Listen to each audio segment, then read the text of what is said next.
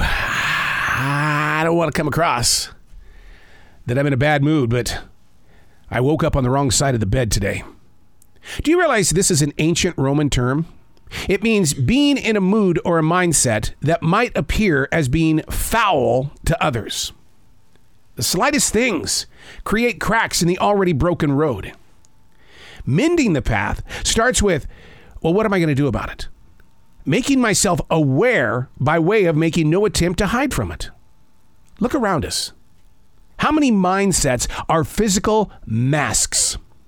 Oh, we use so many different liquids to beef up and amp up the attitude. From those little five hour drinks to Red Bull, Starbucks, loud music in the car. Oh, we're making noise in front of coworkers and family members.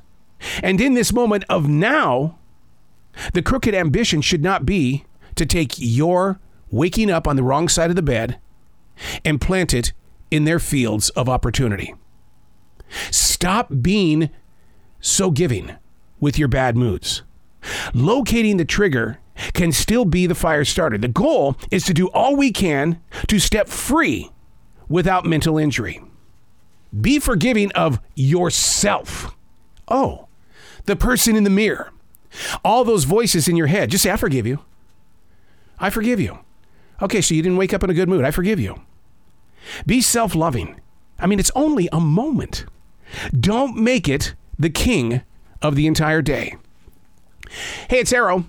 This is the Daily Mess, a chronological walkthrough in everyday world. I am a daily writer. I'm a silent wolf in a forest, just watching, listening, being in a place where it's like, wow, we haven't talked about that yet. And I really don't think we've ever talked about waking up on the wrong side of the bed.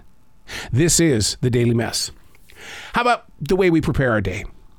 Getting yourself ready to receive. The tiniest things can be the largest gifts. We totally forget the rest of the natural world is moving around us. How we act and react affects it as well. I never brush away or kill a spider. Never. In fact, the people that come over and spray for other bugs, I tell them, keep your hands off my spiders. I love my spiders.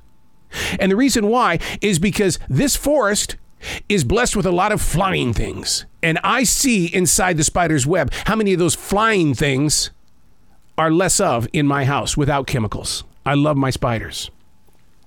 So many people are deeply bothered by the presence of vultures. Yeah, they're ugly. There's a reason why they're ugly and why their heads look the way they do. We forget that they're actually cleaning up the forest floor.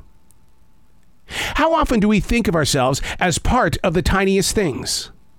Do our egos really have to be the alpha dog? The old, what's in it for me? Does there have to be? What if our appearance in the new day is but one word in an incomplete sentence? Would you spend the rest of the day wondering who's doing the speaking?